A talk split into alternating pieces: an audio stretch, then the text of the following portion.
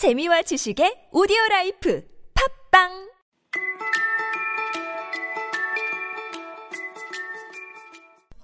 지난 시간 퀴즈였죠? 책이 너무 두꺼워서 읽을 엄두가 안 난다.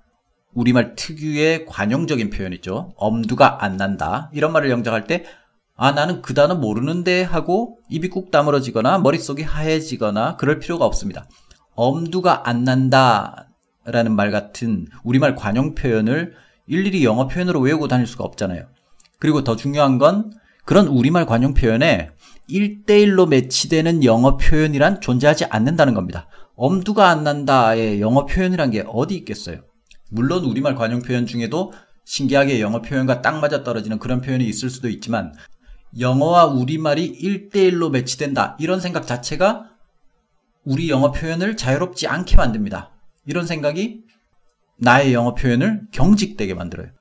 제가 예전에 그런 적이 있습니다. 우리말과 영어가 1대1로 매치된다는 생각을 가지고서 단어를 찾거나 번역을 할 때 무엇이 무엇이 똑같을까 하고 피곤하게 따지고 들었어요. 그랬더니 제 영어가 너무 경직돼 버렸습니다. 그래서 말도 제대로 못했어요.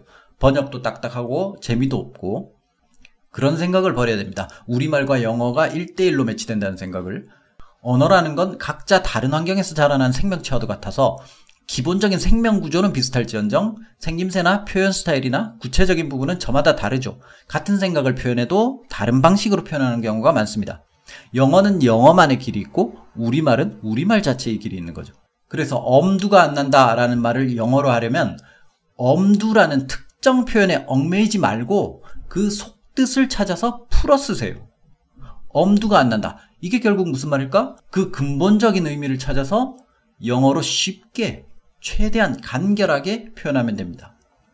엄두가 안 난다. 이게 무슨 뜻이죠? 겁이 나서 혹은 주눅이 들어서 시작도 못하겠다. 또는 할 마음이 안 생긴다. 대충 그런 뜻이죠. 그러면 그렇게 표현하면 됩니다. 영어로. 할 마음이 안 생긴다 라고 하려면 I'm not into it. 간단하죠. into 전치사 into 비동사 다음에 전치사 into를 쓰면 뭘 하고 싶은 마음이 든다는 거니까 혹은 뭔가에 빠져서 열심히 하고 있다는 거니까 앞에 not만 붙이면 그거 할 마음이 안 난다. 관심 없다. 그런 뜻이 되니까 엄두가 안 난다라는 표현으로 쓸 수 있는 거죠. 책이 너무 두꺼워서 읽을 마음이 안 생겨. The book is so thick that I'm not into it. 혹은 관심이 안 가는 거니까 interested를 써서 The book is so thick that I'm not interested in it. 또 그냥 읽고 싶지 않다라고 해도 되죠. I don't want to read it. I wouldn't like to read it. 여러 가지 표현이 나올 수 있는데 다 맞습니다. 그리고 얼마든지 더 나올 수 있습니다. 겁이 난다, 주눅 든다라는 느낌을 더 표현하고 싶으면 scared 써도 됩니다. The book is so thick that I'm scared to read it. 겁나서 못 읽겠다. 읽기가 겁난다. 이게 약간 어색한 것 같지만 이 정도는 유머로 통합니다. 아마 원어민이 이 말 들으면 듣고 웃으면서 이럴 거예요. 하하, you are scared. 일종의 유머죠. 그리고 주눅 든다, overwhelmed. 혹시 이 단어 생각하신 분 계세요? 왠지 생각하신 분 계실 것 같아요. I am too overwhelmed to read it. 혹은 이 경우에는 책이 overwhelming 하다고 표현해서 The book is overwhelming. 이렇게 표현해도 되고요. 책이 너무 질리게 한다는 뜻이 되죠. 주어 동사로 써도 됩니다. The book overwhelms me. The book overwhelms me. 혹은 과거형으로 The book overwhelmed me. The book overwhelmed me. 또 엄두가 안 난다를 아예 하고 싶지도 않다라고 표현할 수도 있습니다. 책을 펼치고 싶지도 않다. The book is so thick that I don't even want to open it. 시작하고 싶지도 않다. The book is so thick that I don't even want to start it. 정말 다양하게 말할 수 있죠. 그런데 엄두가 안 난다를 만약 한영사전에서 찾으면 이런 표현이 나옵니다. 공통적으로 conceive the idea of ing 뭐뭐 할 생각을 품다. 그래서 이걸로 표현하자면 이렇게 되죠. The book is so thick that I cannot even conceive the idea of reading it. 책이 너무 두꺼워서 나는 그걸 읽을 생각을 품지도 못하겠다.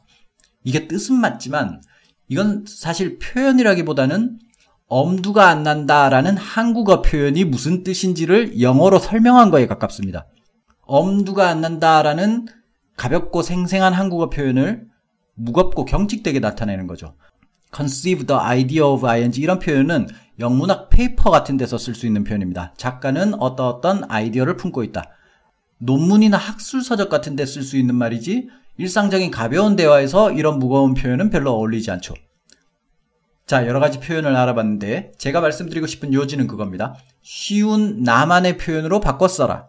우리말에 얽매이지 말고 그 속뜻을 파악해서 최대한 쉽고 간결하게 내 뜻이 통할 수 있게만 전달하자. 그래서 엄두가 안 난다를 크게 세 가지로 다시 정리하면 첫 번째, 할 마음이 안 생긴다. I'm not into it 혹은 not interested in it. 두 번째, 겁난다. scared to read it 혹은 overwhelmed. 세 번째, 아예 하고 싶지 않다. I don't even want to read it 혹은 open it. 자, 원래 우리가 하려던 건 so 형용사 that 주어 동사 구문이었죠. The book is so thick that 그 다음에 여러 가지 표현 중에서 원하는 대로 표현하시면 됩니다. The book is so thick that I don't even want to open it.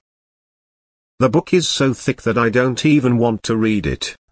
혹시 제가 소개하지 못한 여러분만의 괜찮은 표현이 있다면 댓글로 소개해 주세요. 여러분의 좋은 표현도 보고 싶습니다. 자, 그럼 4번, 5번은 다음 시간에 하겠습니다. 4번은 이겁니다. 영화가 너무 무서워서 보는 내내 거의 눈을 감고 있었어. 수고하셨습니다.